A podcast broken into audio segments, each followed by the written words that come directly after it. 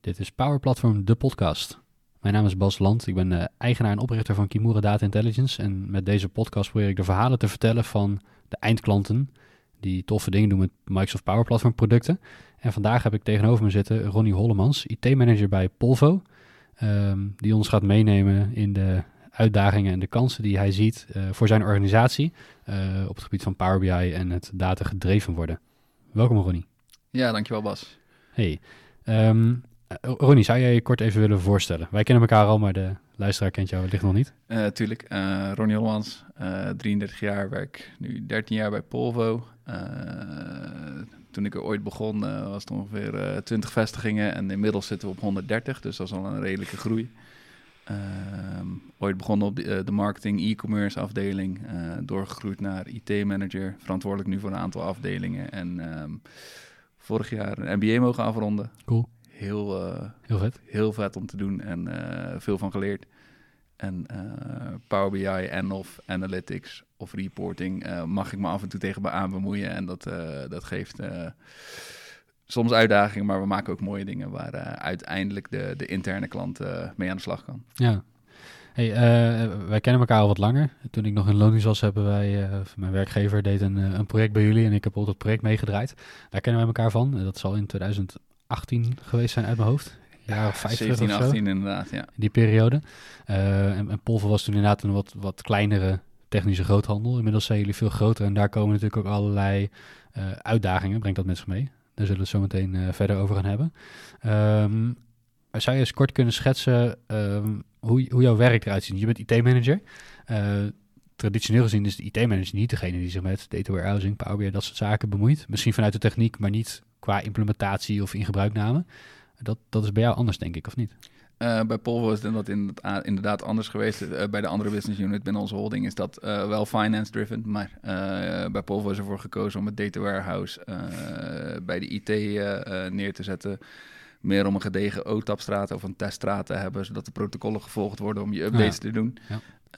Daarnaast een stukje techniek wat gewoon gedegen moet staan. Dat je load elke nacht gewoon op orde is. En als de informatie nodig is elke dag, dat men erbij kan. Ja. Dus dat het stabiel draait, dat is gewoon een, eh, een fijn gevoel. En daarnaast eh, nemen we natuurlijk wel de wensen vanuit de organisatie over. Dus we hebben een gatekeeper-functie of een opnamefunctie om de wensen van de organisatie te vertalen, die dan vervolgens in het data warehouse toen nog door HSO gemaakt werden, Ja. waar je zelf ook gewerkt hebt. Ja, precies. Ehm, kan je eens kort wat vertellen over Polvo? Want we hebben het over de naam. Eh, Zeker. Wat doen, Eh, wat doen jullie? Uh, Polvo is een groothandel voor de bouw. Heeft zelf ongeveer 54, 55 vestigingen in Nederland. Zusterbedrijf Oké. Isero heeft er 70 uit mijn hoofd. Dus Ah, gezamenlijk hebben we 130 vestigingen in Nederland. En je kan het een beetje zien als een, um, een gamma voor B2B. Nou ja, Uh, dus uh, de ZZP'er die uh, om de hoek, die, die komt in onze vestiging om spullen te halen. Maar we leveren ook bij een BAM, Heijmans, grote bouwers van Nederland. cool. Ja.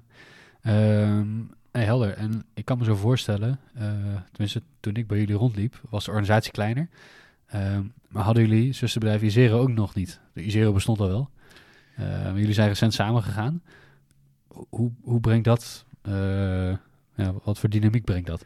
Uh, nou, in elke visie of in elke relatie, om het zo maar te noemen, uh, bij het samengaan, uh, ja, zijn er uitdagingen op het gebied van cultuur, van wie doet nou wat, bepaalde processen die je eventueel moet gaan samenvoegen. En het brengt natuurlijk schaalvoordelen aan de ene zijde, maar ehm, ja, je zal toch samen, of tenminste, dat klinkt negatief, maar je zal samen door moeten en eh, je zal dingen moeten consolideren en techniek is een van de eerste punten waar je gaat starten. Dus een gezamenlijk ERP-systeem, gezamenlijk data warehouse. Um, ja. uh, processen maar op één manier doen in plaats van op twee manieren inkopen of op nou, uh, twee manieren omzet meten. De ene doet het uh, wanneer je levert, de ander wanneer je factureert. Nou ja. Toevallig doen we dus wel hetzelfde, maar het is een voorbeeld. Ja.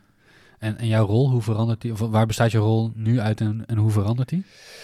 Uh, nou, uh, binnen Polvo in een iets kleinere organisatie konden we, uh, ja, moet ik het zeggen, we konden vrij snel en je was iets meer agile. Pragmatisch. Ten ja. Pragmatisch ten opzichte van de organisatie, omdat er niet zoveel mensen, natuurlijk, het aantal interne klanten was wel redelijk, alleen het aantal medebeslissers of het aantal mensen die met hetzelfde proces aan de gang moeten, is, was minder. Ja. Um, waarbij je, eh, als je kijkt naar mijn rol, eh, ja, je hebt ineens medebepalers. En dat hoeft niet per se negatief te zijn, maar eh, dat heeft dan persoonlijk wel professioneel impact op je rol. Ja, precies. dat ervaar ik niet per se als negatief, want de overname was in, of de fusie was in 2019 en het is nu vier, drieënhalf, vier jaar later. Dus het is niet zo dat ik het, als ik het als slecht had ervaren, dan had het anders gelopen natuurlijk. Ja, tuurlijk. Ja. Ehm, als IT-manager ben je verantwoordelijk voor best wel verschillende eh, onderwerpen binnen het bedrijf. En data is daar misschien maar een klein onderdeel van.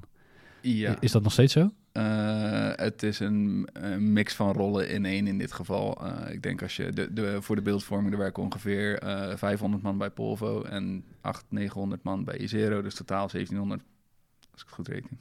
Ja, maakt niet uit. In ieder geval totaal 1700 man. En ehm, binnen Polvo eh, daar heb je eh, Service Desk, eh, cybersecurity, eh, applicatiebeheer, systeembeheer, eh, allerlei zaken die onder, wat is het, analytics, reporting, allemaal die in één team vallen met een stukje hybride. Dus we hebben intern een stuk kennis, maar we huren het ook zeker in Ja. met derde partijen. En dat gebeurt in het gezamenlijke plaatje nog steeds. Dus we zijn een grote handen voor voor de bouw. We zijn geen... ehm, eh, wij maken niet zelf een Power BI-platform, zelf een data warehouse. Dat moeten wij, of moeten. Het is wijs om dat in te kopen, omdat die Precies. kennis, eh, der- dat weet je zelf ook, is dermate specifiek. Daar Ja. heb je de juiste mensen voor nodig. Ja, en het, het is vaak het klinkt heel duur als je een extern iets laat doen, maar het is vaak wel dat diegene dat vaker doet. En daardoor sneller is, efficiënter is, niet meer de beginnersfouten maakt. Zeker de projectmatige, dus het opzetten van je data warehouse zou ik niet, als je het nog nooit intern hebt gedaan of je bent niet dermate groot dat je het als sh- shared server center uitgeeft, zou ik het zeker extern doen. Ja, Eh, als je begint eh, met een stukje business analyst, analytics, is inhuur ook geen probleem. Als je dermate groot wordt dat je interne service groeit, kan je natuurlijk iemand inhuren. Dat hebben we afgelopen jaren ook gedaan. oh ja, Een eigen business analyst die dan ehm, de interne dashboards verzorgt. oh ja. Dat is wel slim om dat in ieder geval intern te gaan beleggen. En, eh, Zeker bij de grote die jullie nu hebben. Juist, en Ja. die kan eh, het evangeliseren. Gewoon het, het, het interne verkopen om het te gaan gebruiken om eigenlijk tot het volgende niveau te komen. Dus Oh ja. eh, als je vanuit centraal iets maakt en je publiceert het, maar je legt vervolgens niemand uit hoe het gebruiken, dan, Dan wordt het niet gebruikt. Nou, niet, niet gebruikt, maar eh, zeker de data-averse mensen, die gaan er gewoon niet mee aan de slag. Ja. En, eh, die moet je gewoon in de kamer zetten, eh, training geven, uitleggen. Als je hier klikt, dan kan je het jaar filteren. Als je hier klikt, dan ligt dit op. En Ja. ehm, gewoon even meenemen. En we hebben daardoor wel het gebruik zien toenemen van de rapportages die eigenlijk al bestonden. Dus die, ze konden erbij, maar ze keken niet aan, want Power BI is moeilijk of het is lastig. En Ja, ja. gewoon het onbekende werd als lastig ervaren. Verandermanagement is vaak een heel belangrijk topic in IT-projecten. En dat wordt, heel, wordt vaak overgeslagen vanuit gemak of vanuit... eh, we weten niet hoe verandermanagement werkt. Mensen zijn maar lastig. We zetten gewoon het systeem live en eh, maandag eh, werkt iedereen ermee.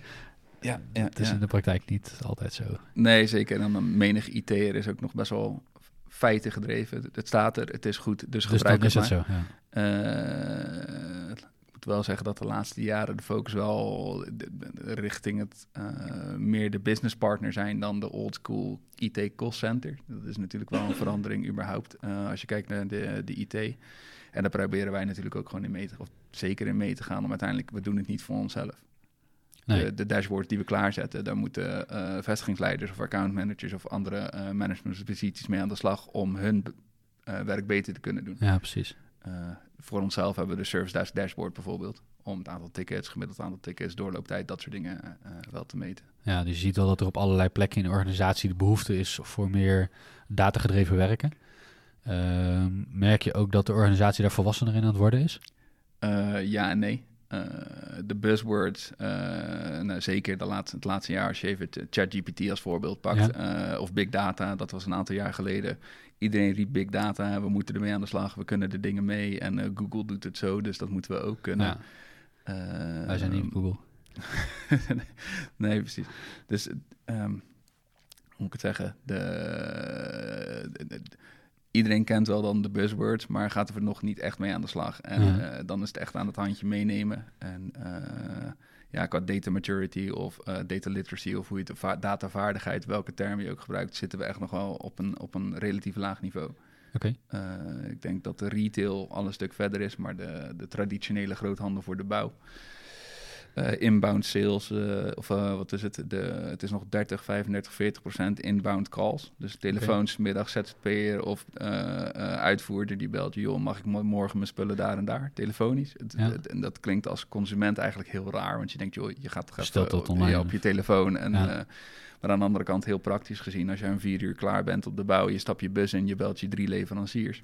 En morgen kan je weer eh, En- je spullen en- ophalen. En, en het werkt. ja, Eh, en, en, eh, hoeft niet erg te zijn. Eh, dan moet ik wel zeggen, als je wat groter bent en het beter organiseert, zit daar natuurlijk wel winst. Maar Ja. ehm, maar dat zit hem dan niet alleen aan de analytics kant, dat zit hem ook meer in de proceskant misschien wel. Dat jullie inbound sales via portalen gaan doen of via webshops of dat, dat soort zaken. Dat heeft niet per se met je data literacy van de organisatie te maken. Nee, dat klopt. Eh, maar procesmatige dingen zijn er wel. Alleen de adoptie is relatief laag. Juist. Ehm, en dat komt meer door het type klant wat we hebben. Ehm, een bouwer is geen IT'er. Nee. En eh, die is handig met de handen. En eh, hoe moet ik het zeggen, als ik dan naar mezelf kijk, ik ben niet handig met mijn handen. En eh, het verschil moet er ook zijn en dat is, dat is helemaal prima.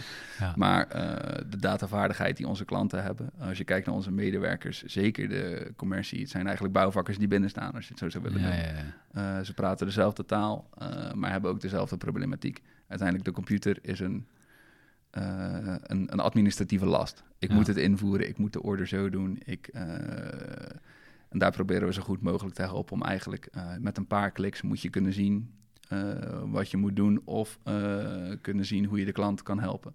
Oké. En dat lukt steeds beter. Ja. Maar de wens is ook steeds meer om datagedrevener te werken. De, ook op die plekken is de wens van... Joh, hoe kunnen we nou de inzichten creëren om te weten van... hoe lang zijn klanten al niet langs geweest? Of eh, wat, wat nemen ze nou af? En wat nemen ze misschien minder af dan vorig jaar? Of, Ja, veel Eh, meer, meer de analyse op te gaan zoeken. ja, Want ja, jullie, hebben- jullie hebben al Power BI. Zeker. Eh, er worden allerlei rapporten al gedraaid, gebruikt. Dus in de organisatie is het werken met data niet, niet onbekend, denk ik. Ehm, Nee. maar, maar blijft dat nu nog heel erg bij rapporteren? Ja, ja, als je bij ons kijkt, dan ehm, ja, de, de, de verschillende dimensies waarover je de data kan lezen. Dus eh, de, de vestiging, de regio, de klant, de artikelgroep. De, het zijn gewoon filters of slices van je data eh, over de omzetfrequentie, af, eh, afname, dus kwantiteit en je marge. En daar kan je natuurlijk heel veel mee in vestiging. Uiteindelijk kan daar prima eh, learnings uittrekken om dingen beter te gaan doen. Ja. Als we kijken naar een volgend niveau, een stukje eh, customer churn, even als de, dat zou een instapding van eh, eh, AI moeten zijn. Ja. Dat doen we nog niet op een niveau eh, waarvan ik denk, joh, dat is schaalbaar, daar hebben we wat aan. Dus, en natuurlijk, logischerwijs denk je aan betalingstermijn wat oploopt, of het aantal bezoeken wat terugloopt. Of, eh, ehm, en daar zijn we wel voornemens voor om die volgende stap te gaan nemen. Ja. Dat we ook op basis van die data ook kunnen gaan sturen wat een vestigingsleider moet doen. Want als jij ziet van, hé, hey, die klant die laat de factoren zien dat die eh, eventueel weggaat, dan kan je ook ingrijpen. Dan kan je een je bellijstje neerleggen. ingrijpen, ja. precies. Dan, Ja. eh, hey, deze klant die toont de verschijnselen, neem even contact op. Al is het maar even om te vragen, joh, hoe is het of Ja. hoe loopt het? Of, en ehm, wat ik eh terughoor van regio-managers is, ja, maar ze weten die klant wel. Ze weten het wel. En ehm, ja, toch gaan de klanten weg. Ja. Dus eh, als je dat kan minimaliseren door zo'n dashboard neer te zetten. ehm, en natuurlijk is niet altijd de factor als je het wel kan meten dat ze niet weggaan. Maar het kan zeker Je helpen. voor in- actie ondernemen. Juist. Ja. eh, en je kan het terugzien. En eh, je kan natuurlijk ook wat. Als je eh, ziet dat het elke keer door een bepaalde factor komt, kan je ook iets met die factor doen. En dat, dat, dat is iets wat we nu niet in beeld hebben. ja, precies. Ja. En eh, daar zie ik nog wel mogelijkheden. Ja, je ziet dat in het model natuurlijk, eh, we, we grappen altijd een beetje, je moet eerst kruipen, dan lopen, dan rennen. Eh, als we met data gaan werken, we gaan Power BI gebruiken, eh, al dan niet met een warehouse, dan, dan ga je kruipen. Dan ga je elk geval naar je cijfers kijken en die kun je aggregeren en dan kun je slice en dicen. Dat is Ja. hartstikke leuk. Dat doen jullie, dat is top. Maar vervolgens Ja. wil je wat meer ook met die data gaan doen. Wil je analyses gaan maken en wil je gaan verklaren waarom dingen zijn gebeurd. Niet alleen maar signaleren dat het gebeurd is, maar ook gaan verklaren waarom dat dan gebeurd is. Die klant is gechurned. Ja, hoe kan dat nou? Eh, onze prijzen zijn niet goed of de concurrenten hebben, weet ik veel. Dus, eh, op een of andere manier is er een reden dat een klant weggaat. Of dat een klant geen trouwe klant meer is, of dat ze, nou, wat dan ook. Maar daarvoor moet je wat meer in je data gaan graven. En dan zie je vaak dat een organisatie zegt van ja, maar ik, ik vertrouw dat getalletje wat er staat wel. Maar ik heb misschien niet de handvatten, de kennis, de know-how om met die data aan de slag te gaan. Jullie hebben een data-analyst aan boord, uh, Ja. zei je net. Is dat iemand die met dit soort dingen aan de slag gaat? Eh, op dit moment is het eh, meer het, eh, het evangeliseren van wat we nu al hebben. ja. Zodat ze in ieder geval de basis al gebruiken. Voor, voor vervolgstap zouden we kijken naar bijvoorbeeld een data scientist of een student die een afstudeerstage kan Ah, ja. doen. Of, of iets dergelijks om de eerste stappen neer te zetten. Ja. Om wel inderdaad die vervolgstap daarin te pakken. En in, kijk, uiteindelijk, het heeft nu nog geen zin om vijf data scientists neer te zetten. Het is gewoon nog te vroeg. Want dan zouden ze overproduceren wat nog niet geconsumeerd wordt. Dus, ja. En de eh, organisatie is, is daar niet aan toe, denk je? Ehm, nee, nog niet. Ik denk nu nog niet. Op verschillende lagen zien we gewoon nog uitdagingen om de huidige data te snappen, te interpreteren en de actie aan te geven. Ehm, en ik denk als we nu eh, in overvloed nieuwe features eh, toevoegen, dat, ja, dat wordt niet per se begrepen. Dus ook de, de ehm, datavaardigheid moet omhoog. Wat moet ik dan met die informatie? Misschien moeten we nog meer bronnen toevoegen die wel eh, het juiste datapunt voor hun kunnen zetten. Mhm. Dus ehm, denk aan. ehm, ja, ja, AFAS is meer voor iets intern dat je je ziekteverzuim of iets dergelijks terug, terug kan zien. Maar eh, even denken, nou, het weer, dat valt wel mee. Alhoewel je buiten niet kan werken in de kou. maar ik, eh, ik heb een, een groothandel gehad eh, in verf als klant, waarbij het weer dus eh, absoluut een voorspellende factor is voor de omzet. juist. Want als het eh, 35 graden wordt, gaat die schilder niet te stijgen op. Nee. Want die verf die droogt niet goed of die droogt te snel op. Dus dat, dat gaat niet goed. En als het regent, dan gaat die schilder ook niet te stijgen op. Dus er wordt er wel binnenverf verkocht, maar geen buitenverf. En dat was heel duidelijk een, een invloed die je daaraan ziet. Ik, weet niet of het bij jullie ook zo is, maar Eh, de weer zal iets minder zijn. Alhoewel als het ijskoud is of heel veel regent, zal er natuurlijk minder buiten gebouwd worden. Dat Ja. is wel eh, eh, logisch. Eh, bij bepaalde hitte zullen ze ook wel wat minder werken. Zit even te denken wat een, eh, eh, een goede factor zou zijn. nou, externe factoren zoals wetgeving, eh, stikstofregeling, eh, noem het maar op. dat zijn, altijd, eh, eh, maar die, ja, die zie je niet in je dagelijkse analytics terug. Maar zeker PFAS-regeling en of Ja. eh, eh, Hugo de Jonge die eh, het al dan niet verbetert. Eh, ehm, dat zijn natuurlijk dingen waar we wel, wel last van gaan krijgen. Ja. Ehm, en ehm, eh, projecten die on-hold worden gezet. Eh, maar goed, dat zijn dingen die, die, die, die heb je wel in zicht. Of, eh, eh, ik zit tegen de tafel aan. Maar ehm, dat zijn dingen die, die bespreek je wel met een klant of projecten wel of niet doorgaan. Dus Ja. dat, dat zijn niet per se dingen. maar eh, bezoekfrequentie of CRM-data die nu, nu nog niet gekoppeld is. ehm, omdat we nog zoveel inbound calls hebben, zou het heel fijn zijn als die klant belt. Wie is het? Wat is de recente afname geweest? Zien we eh, ehm, bepaalde happiness in, eh, in zijn, eh, het klanttevredenheidsonderzoek? Wat is het laatste contact geweest? En dat kan iemand wel helpen om eh, zo'n gesprek beter te doen. ja, precies. Van joh, oké, je hebt deze producten nodig, maar ik zie ook nog dat je, je hebt ingevuld dat de laatste keer waren we te laat. Of we Ja. hebben het, er was iets kapot. Of kan ik iets voor je doen? Of proactief een kaartje sturen. Een beetje Coolblue effect. Ik denk Ja. dat dat een... waarbij zou dat, cool zijn. als er iets misgaat, dat je gewoon een persoonlijk kaartje krijgt van hey, sorry. Ja. En eh, Dus een eh, CRM-systeem gekoppeld aan de VoIP-centrale met Power BI embedded daarin. En dat zou een heel mooi pakketje zijn voor de, voor de inbound salesafdeling. Dat zou heel Voor de gaaf support, zijn. ja. En eh, op zich wordt daar nu wel al over gepraat. Alleen het technische fundament wordt nu gelegd met een nieuw ERP wat we aan het doen zijn. En daarbij wordt er ook tegelijkertijd gekeken, naar, oké, wat voor data warehouse moeten we neerzetten? Uh-huh. En daarbovenop een laag een Azure, Data Factory, een Customer Data Platform. Of wat, hoe kunnen we nou een aantal bronnen samenbrengen en dan publiceren op een manier, wat je net noemt, een VoIP-systeem, CRM plus Power BI. Ja, dat is heel krachtig. Ja, Dus iemand belt, je ziet het, je kan actie ondernemen. En ik denk dat het ook zo hapklaar moet zijn. Ja, Eh, precies. ik- Voor mij hoeft een, eh, een vestigingsleider hoeft niet een data-analyst te zijn. Uiteindelijk moet die de hapklare data krijgen of de hapklare informatie krijgen, zodat die actie kan ondernemen. Dus die vertaalslag zou ik nog wel daarvoor willen doen. ja. ja dat, dat is denk ik wel een goeie.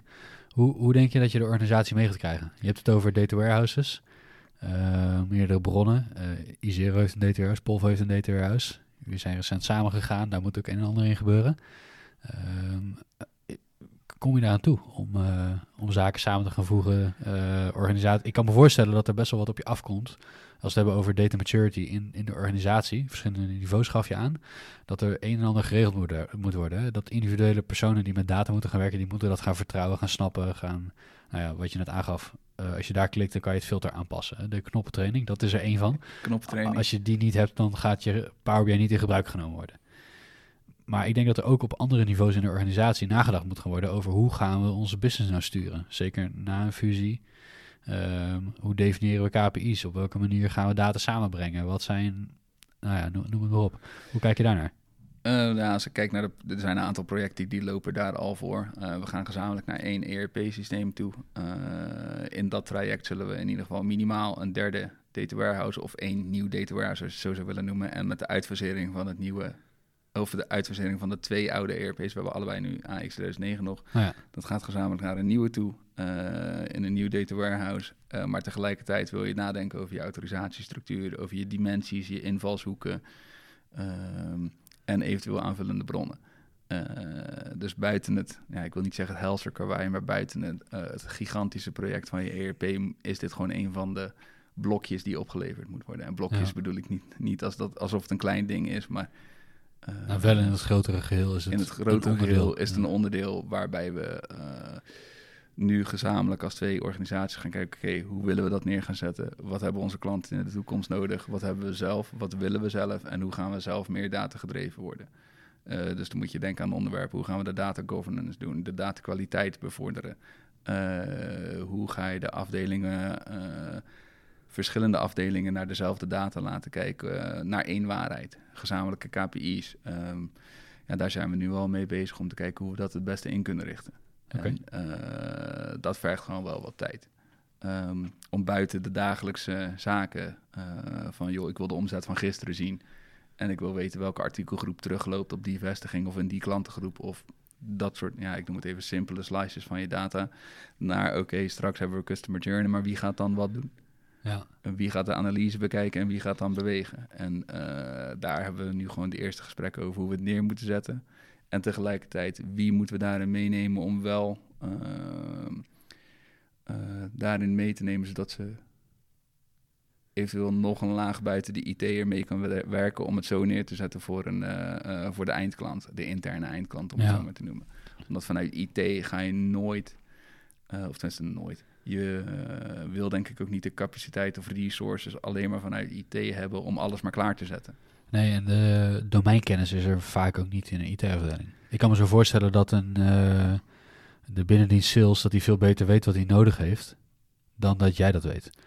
En jij weet het misschien omdat je het een paar keer hebt gedaan, maar we hebben ook nog andere afdelingen die allemaal geholpen moeten worden, die allemaal Zeker. bediend moeten worden. En daar zitten mensen die heel goed weten wat ze nodig hebben. Ga ik even vanuit. En eh, die soms niet goed weten wat ze nodig hebben, of die daarbij geholpen moeten worden, wat er allemaal mogelijk is. Ehm, maar ga je daar een stuk ownership dus ook echt in de afdelingen leggen? Of?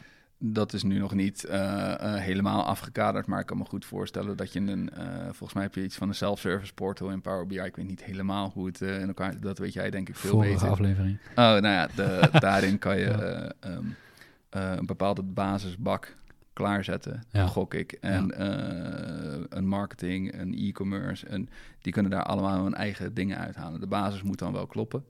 Eh, je moet wel gezamenlijk afgesproken hebben, wat zijn nou de hoofddingen waarover Precies. we dingen meten. Eh, en dat stukje, daar zitten we nu. Dus welke datastrategie, data governance lagen willen we hebben en hoe gaan we het dan, ja, niet pan klaar, maar wel hoe, hoe zeggen, zetten we de in- ingrediënten klaar om vervolgens het pan klaar te laten maken. Ja. een paar jaar geleden waren we bij een klant eh, die met dezelfde soort problematiek zaten. Die wilde ook de organisatie veel meer met data gaan laten werken. Vanuit, vanuit de afdelingen kwamen die vragen ook. Maar ook hetzelfde idee. eh, IT heeft niet de mensen, niet de capaciteit, maar ook niet de kennis vaak om dit soort zaken op te pakken. En wat zij gedaan hebben, ze hebben, dus een bedrijf met vestigingen in twaalf verschillende landen in Europa. En zij hebben uit alle, eh, allemaal verkoopvestigingen van een distributeur. En zij hebben uit al die landen hebben ze één of twee mensen gepakt en in een soort virtueel team geplaatst. Een Center of Excellence.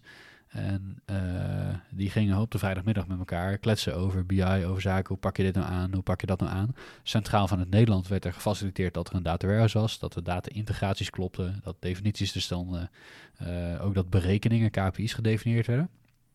Maar in de lokale vestigingen werden mensen vrijgelaten om of het standaard template rapport te pakken, daarnaar te kijken en je conclusies te trekken. Of dat rapport te pakken, te kopiëren naar een eigen versie en te gaan verbouwen. Of gewoon dat data warehouse te pakken, En daar zelf met Power BI op los te gaan. En je zag inderdaad dat er landen waren die helemaal los gingen op Power BI. Waar ik naar zat te kijken en ik van, jullie moeten bij ons komen werken volgens mij. Want jullie zijn eigenlijk veel beter in Power BI dan in, uh, dan in je echte werk. Uh, maar, maar die leerden daardoor wel heel veel van elkaar. Want die kwamen gewoon elke week, of elke twee weken geloof ik, uh, kwamen ze dan virtueel bij elkaar. Om zaken met elkaar te delen. Van hoe, wij hebben nu iets gebouwd, is dat misschien ook voor jullie interessant? Juist om te voorkomen dat het een wildgroei aan ja, aan, aan eilandjes gaat worden. Rapportages, uh, interpretaties van dezelfde data. En, oude versies. Uh, een datum, verschillende datumfilters die je kan hebben. En de ene die, nou, die klikt een periode aan die net, ja, ja je kent het. De orderdatum of de factuurdatum of de leverdatum. Nou, ja, nou, dat, dat soort zaken moet je wel zo neergezet hebben dat het uh, zodat ze wel varen met de goede informatie. Ja. Uh, maar uh, zo'n opzet is zeker wel iets waar we aan zitten te denken om verschillende afdelingen. Denk aan data management, denk aan pricing, denk aan marketing e-commerce, die gewoon grote afnemers, of logistiek trouwens, voor je, voor, je, voor je data, of wat is het, je voorraad forecasting. Ja. Dat, zijn, dat heeft allemaal een groot effect op de performance van het bedrijf of je debiteurenstand. Of, nou, dat zijn zaken, die moet je wel gezamenlijk afstemmen. En uh, om een groepje bij elkaar te zetten die daar uh, enthousiaste afnemer van is, die vervolgens het klaar kan zetten voor uh, hun mensen, ja, dat, dat lijkt me wel ideaal. Ja. En de, de, het exacte format is daar nog niet bekend. zoals ik eerder al zei, het aan, in de verschillende lagen is wel de wens om meer data-driven te gaan werken. alleen, ja, ik denk dat governance het juiste woord is. De, de, de, wens is er wel, maar er is nog geen aligned aanpak ervoor. En daarin gaan we wel eens uh, gezamenlijk uh, werken om, uh, om daar iets wel voor neer te zetten. En dat, is, dat is toch nog niet een afgekaderd iets. ik ben er zelf wel heel enthousiast over om daar wel te gaan komen. -huh. En ik denk ook zeker dat we de juiste mensen nu aan tafel hebben om de eerste schetsen te maken. Okay. En dan praten we over de komende paar maanden om daar een, een aantal piketpaaltjes te slaan. Om te zeggen van oké, dit is waar we nu zijn. Maar als we daar nou heen willen, we willen wel die echte data-driven mentaliteit op elke afdeling. Uh, maar dan ook centraal wel een goede uh, structuur. Uh, ja, er worden wel de eerste gesprekken over gevoerd. Dus dat is denk ik heel erg positief. Ja, dat denk ik ook wel. Ehm, ik denk ook dat het voor de luisteraar een relevant onderwerp is. We gaan beginnen met Power BI, maar hoe beginnen we dan? Of hoe gaan we onze organisatie naar het volgende niveau krijgen? dus, dus alleen maar goed om daar uh, ook van jou mee te kunnen kijken, als het ware, met de reis die, uh, die Paul van maakt. Ehm, je, noemt een aantal termen, hè? Je, governance, zorgen dat je je, je organisatie KPI's gaat definiëren, dat je afdelingsoverstijgende definities gaat hanteren. Hoe pakken jullie dat aan om daar überhaupt een begin mee te gaan maken in een bedrijf met zoveel mensen? Ik kan me voorstellen, in een bedrijf met 50 man gaat het makkelijker. Dan is er een directie die zegt, dit is wat we gaan doen. Of er wordt aan de afdeling gevraagd, hoe gaan jullie dit aanpakken? Hoe ga je dat doen met zoveel vestigingen, uh, bijna 2000 mensen? Uh, de gehele structuur is daar nog niet van bekend. Dus de, de, uh, het zijn wel de uitdagingen waar we letterlijk nu tegenaan gaan lopen. De eerste uh, piket, piketpalen hebben we wel geslagen in de zin van Power BI wordt gebruikt. Men weet waar ze naar kijken. Ja. Um, omzet is omzet en er is niet... Ja, er is omzet gefactureerd en geleverd, maar men weet welke ze moeten pakken. Ja.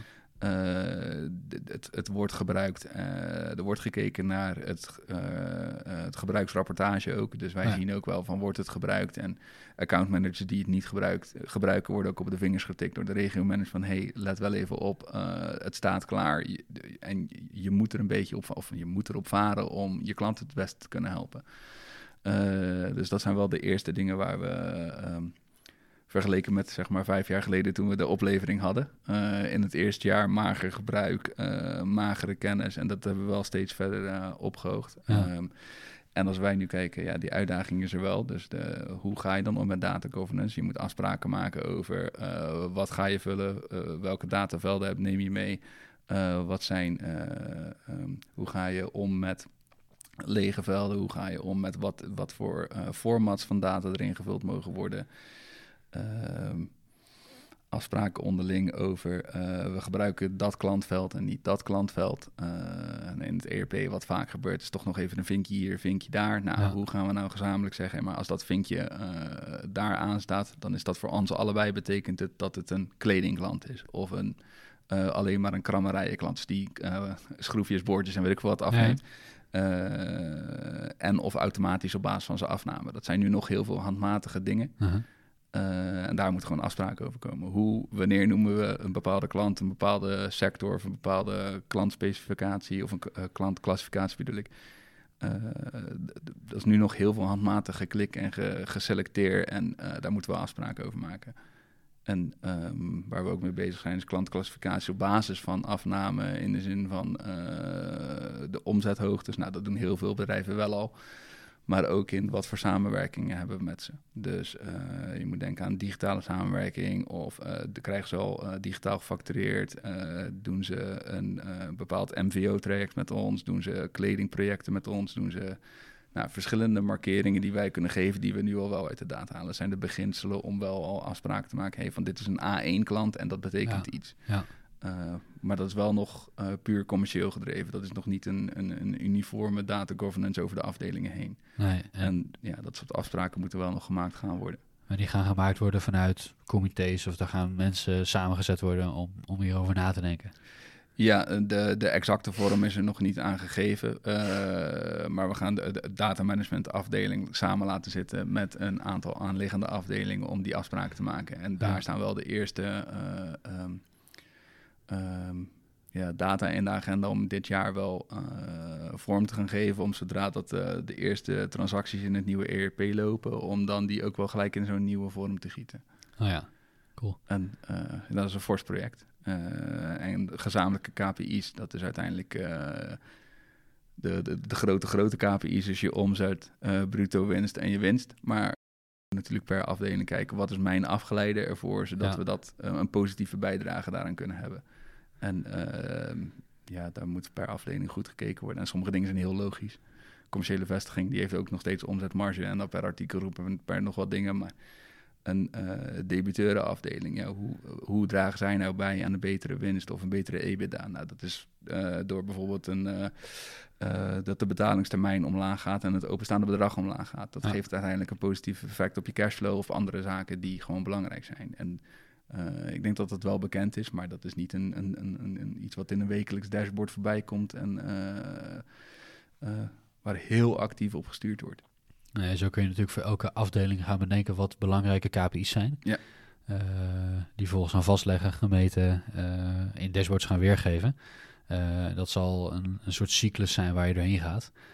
van constant aanscherpen, verbeteren, definities ja, en uh, uh, uiteindelijk, uh, als je s ochtends op je werk aankomt en je kijkt naar, nou, het ligt er een beetje aan wat voor type werk, maar wij kijken gewoon naar de omzet van gisteren en dan weten of de, de, de, de, de data van gisteren. Ja. Het is niet dat wij per uur moeten sturen, zo erg is het niet, maar je komt op je werk, je kan zien van, hé, hey, hoe is het gelopen? En je kan dan bijsturen. Dat is uiteindelijk hoe je het wil hebben. Je gaat op basis van data kijken, hé, hey, wat is er gebeurd en hoe kunnen we het beter doen? En in een weekrapportage heb je het op een iets hoger niveau. En eventueel op een maandrapportage heb je weer een hoger niveau. En op per kwartaal heb je gewoon een kwartaalrapportage zoals je voor een, voor een board meeting zou hebben. Ja, precies. En uh, je wil de tools geven om dagelijks bij te sturen, wat allemaal dan bijdraagt aan zo'n kwartaalrapportage, of een positieve einde aan zo'n kwartaalrapportage. Dat is de bedoeling. Dat zou de wens zijn. Uiteindelijk heb je een aantal dingen niet in de hand, maar de dingen waar je zelf mee kan sturen om het beter te doen, uh, daar liggen gewoon kansen. Ja. En uh, ook al zou het wat minder goed gaan in de bouw, dan kan je natuurlijk nog steeds wel. De, de, de inefficiëntie zit in elk bedrijf. En hoe groter het bedrijf, hoe groter de eventuele winsten van efficiëntie winst. Dus als je goed meet, kan je vervolgens elke dag een stukje beter zijn. Ja. En uh, daar zijn we deels wel mee bezig, maar er liggen ook nog heel veel kansen. Maar dat zal niet anders zijn in andere bedrijven. Dat, uh, dat zien we heel veel uh, langskomen, inderdaad. Hey, dankjewel voor het nou, voor het vertellen van dit verhaal. Ik, ik wil nog een stukje afsluiten. Jij hebt een MBA gedaan. Uh, heb je aan de data, uh, wordt er aan de datakant ook wat, uh, wat gedaan? Of Oeh. is het heel erg finance gedreven? ik, ik, vind het een leuke vraag. de, de MBA die ik gedaan heb, heeft niet tegelijkertijd ook een MSc. Dus het, het was iets minder beta gehaald, als je het zo zou willen noemen. en het vak finance of managerial economics heb je een beetje wiskunde, een beetje statistieken, maar nog wel magertjes. Ja. Uh, en als ik kijk, nou, we hebben een, een innovatieweek ook gehad. ik was niet onder de indruk van wat daar getoond werd in de zin van uh, gaat gewoon mee in de buzzwords die er zijn. Oké. Um, en ja, er zijn een aantal modellen die je dan toe kan passen, maar uh, ook daarin, uh, hoe moet ik het zeggen, je ziet eigenlijk de maatschappelijke wensen nog steeds terug. Er is een tekort aan IT'ers, er is een tekort aan datagedreven mensen, er is een tekort aan beta mensen, of uh, wat is het in het, uh, mensen die, wat is het, NT-profiel hebben, oh ja. of wiskunde B of wiskunde D, wat inmiddels is. dat tekort zie je terug en dat was niet anders op de MBA. Ik heb er heel veel van geleerd, maar dat is meer op leiderschapstijl en andere zaken. Ik denk dat het uh, innovatie of data is gewoon, um, ja, hoe moet ik het zeggen, daar. Als je in dat veld zit zoals jij, dan, uh, dan heb je de komende jaren echt een uitdaging. Omdat er gewoon, er is meer werk dan dat je kan verzetten, ja. denk ik. Uh, Ja. Voor jou heel positief. voor andere organisaties is dat een uitdaging om wel de juiste mensen om mee te kunnen gaan, ja. binnen te krijgen. En ook om, um, als je dan kijkt, heel veel werk komt er, krijgt er wel steeds meer mee te maken. Um, ChatGPT is een voorbeeld. Ja, hoe ga je dat nou inzetten? Hoe ga je dan iemand bewust maken om dat te gebruiken om zijn eigen werk efficiënter te maken? RPA is een voorbeeld. Je komt allemaal tegen dingen aan die, waarbij uh, data gedreven gaat helpen om je eigen uh, performance te verhogen. En als je dat, hoe moet ik het zeggen, als je dat niet helemaal bevat, uh, wordt het gewoon lastig. Want de, de, de, je wil je, hoe moet ik het zeggen, in dezelfde tijd veel meer doen. Ja, kan alleen maar door dat te verhogen. Maar uh, ik, ik, ik raad een beetje door, maar tijdens de NBA er wordt wel aandacht aan gegeven. Maar um, uh, ook daar zitten uh, zeker nog wel verbeteringen. Dus ik denk als je um, echt specifiek iets wil leren voor data science, um, of data management of iets dergelijks, zijn er uh, specifieke cursussen die je meer ja. kunnen helpen. Of gewoon pak het beet, Google, uh, Google gewoon, uh, zoek een YouTube filmpje over hoe je een Power BI dashboard of dashboard maakt. Want je kan relatief, of Datacamp of Code Academy of pak zo'n tool. tools te vinden. Ja. In een paar dagen leer je de basis van SQL. In een paar dagen zet je zo'n dashboard in elkaar, schiet je een Excelletje erin. Het, het tegenwoordig, hoe moet ik het zeggen, out of the box kan je al heel veel doen. Ja. Ja, daar hoef je uh, geen, uh, geen masteropleiding voor te doen. Nee, zeker niet. Nee. Ik denk als je 20 jaar bent en je pakt, uh, je, je googelt een beetje en je wil de, de IT in, dan zijn er genoeg tools tegenwoordig om niet per se een vier jaar HBO en een, een vijf jaar master te gaan volgen. Als Ja. je per dit, natuurlijk, ik ben voor educatie, maar je hebt het niet nodig om de praktische tools op te pakken.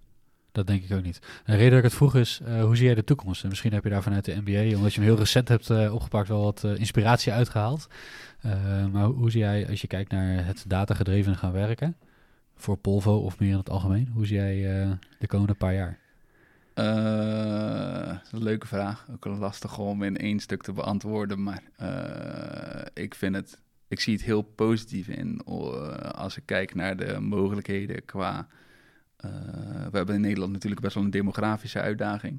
Dus we moeten met meer, minder mensen meer werk verzetten. Niet alleen om de pensioenen te betalen, maar ook om uh, de economie draaiende te houden, draaiende te houden. Nou, dan is automatisering, datagedrevenheid zijn dingen waardoor je met minder mensen gewoon simpelweg veel meer werk kan verzetten.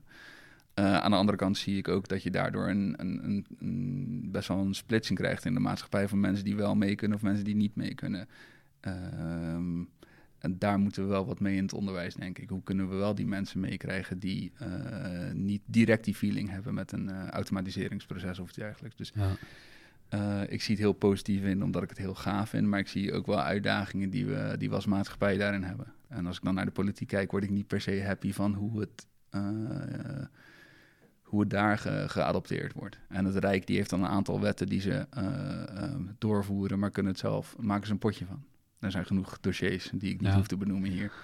Ehm, en vanuit de NBA gezien, eh, ja, uiteindelijk, er, wordt wel, er worden wel genoeg handvaten en modellen gegeven om eh, bij een bedrijf te kijken van, hey, hoe kijk je nou naar een balans of naar een P&L om eh, daar wel te kijken hoe goed of hoe slecht het gaat. Dus de, de- de- dat wel, en qua visie, eh, ICT is wel steeds meer een onderdeel wat gewoon een nevenactiviteit wordt. Of een be- steeds belangrijkere activiteit wordt om je bedrijf te runnen. Ja. Eh, cybersecurity is steeds meer in de board. Ehm, eh, digitale innovatie zit steeds meer in een board of in een raad van toezicht of een RVC. Dat zie je wel steeds meer opkomen. Dat gewoon in de boardroom wordt er gewoon over IT gepraat. Waarbij vroeger was het de CFO, CEO en die bepaalde alles. En je ziet nu steeds meer dat er... ehm, je kan straks niet meer mee als je je technisch fundament niet goed hebt staan. Ja. Denk je dat, eh, je ziet het bij sommige bedrijven al gebeuren, maar denk je dat het eh, bij bedrijven als Polvo ook gaat gebeuren, dat jullie primair dataleverancier worden en ook groothandel zijn? Dat, dat zie je soms Uh, Al wel ontstaan? op korte termijn nee, omdat de, de fysieke producten zijn ergens nodig. En eh, het is heel lastig om dat te vertalen naar klanten in een stukje data. Uh-huh. Uiteindelijk, er zijn schroefjes ergens nodig om ergens in te schroeven. En dat kan je niet echt verplaatsen. Nee. En als je kijkt naar een Uber bijvoorbeeld, ja, die heeft een dienstservice stukje wat ze hebben weggepakt. En je kan heel lastig eh, iets wat digitaal er, of eh, wat fysiek ergens naartoe moet, kan je vervangen. Dus eh, dat niet. Ik zie wel een stukje ketenintegratie. Dus eh, als je nu kijkt, eh, een aannemer die met best wel wat partijen moet samenwerken, eh, daar is de winst te behalen. Eh, digitale modellen vanuit de architect, waar steeds meer BIM, ik weet niet of je het kent, waar. Building Information Modeling, dat je een 3D-model hebt. waarbij je gewoon de onderdelen erin hebt. En die kan je direct, als je het helemaal op orde hebt, kan je ze via die EDI bestellen en je spreekt geen enkele groothandel meer. Maar dan zijn we Het mooie is inderdaad als je vanuit de tekening een stuk direct bij jullie kan inschieten in het portaal. En, En- ja, er zijn eh, mondjesmaat wel wat ontwikkelingen daarin. Dus dat, daar gaan wel. mm, daar is wel een beweging naartoe. Maar eh, dan heb je het meer over tien. Ik denk meer dan tien jaar. Maar dat is natuurlijk Dat zal altijd. eh, niemand heeft een glazen bol. Maar dan. ik zou je er niet aan houden. Nee, maar dan, dan zou er zeker een situatie kunnen ontstaan dat je een data-ontsluiter bent die zegt van hé, hey, eh, inderdaad, als jij die 3D-tekening of die verbouwing gaat doen, eh, en dan weet hij welke producten er nodig zijn en die schiet hij naar een aantal eh, fabrikanten toe en dat wordt ergens ge, gefulfilled, eh, in een doos gedaan en ergens naartoe gestuurd. Ja, en moet Polvo nog de groothandel zijn die de spullen op voorraad heeft? Of kunnen jullie dat inderdaad dropshippen vanuit de leverancier op basis van de ketenintegratie en de informatie die je hebt? Toekomstmuziek? Eh, als je dozenschuiver bent wel. Als je dan kijkt naar een pulverisero, wij leveren natuurlijk een stuk kennis. Eh, Ja. Dus wij helpen een aannemer of uitvoerder voor je welke producten heb je nou nodig. Dat zou je in theorie ook kunnen vastleggen in attributen van de, van de producten. Maar dat is nog, nog net iets verder van, eh, van ons bedshow. En een stukje service, dus een logistiek, logistieke verzameling. we ontzorgen alles wat de uitvoerder of aannemer niet zelf meer wil of kan. Omdat het kennisniveau ook bij aannemers daalt over hoe ze eh, eh, de producten moeten gebruiken. Of eh, en het aantal handjes in de bouw groeit niet. Dus Nee. eh, d- d- daarin proberen we zoveel mogelijk ook te ontzorgen. Dus eh, wij kijken natuurlijk naar die kansen om eh, ons businessmodel ook eh, eh, gezond te houden. En eh, ja, een glazen bol heb ik niet. Eh, gaan we meer data gedreven worden? Ja. Gaat de ketenintegratie plaatsvinden? Ja. Zijn we op een gegeven moment een data hub voor fabrikanten en fulfillment? Dat durf ik nog niet zo te zeggen. Eh, maar laat ons dan de kennis en adviseur zijn, Ja. eh, die net zoals jij bijvoorbeeld consultancy doet. Eh, waarbij de rest, ja, als dat op de achtergrond automatisch gebeurt, heeft niemand meer die dienst of onderscheiding. Dus dat zou wel een kant kunnen zijn. Maar dan, Interessant. da, da, moet ik zeggen, dat is echt nog wel een toekomstbril. Daar zitten we nog wel een aantal stadia voor. Ja, mijn glazen bol is ook nog wat troebel hoor. Dus dat, Maar de, de- ik- sluit het zeker niet uit dat dat op een gegeven moment een... eh, eh, maar goed, dan zitten we misschien ook in autonomous cars en andere dingen die... eh, Dan eh, ziet de die wereld er anders uit. Precies. ja. Cool, dankjewel. Ja, jij bedankt. Is er nog iets wat je kwijt wil?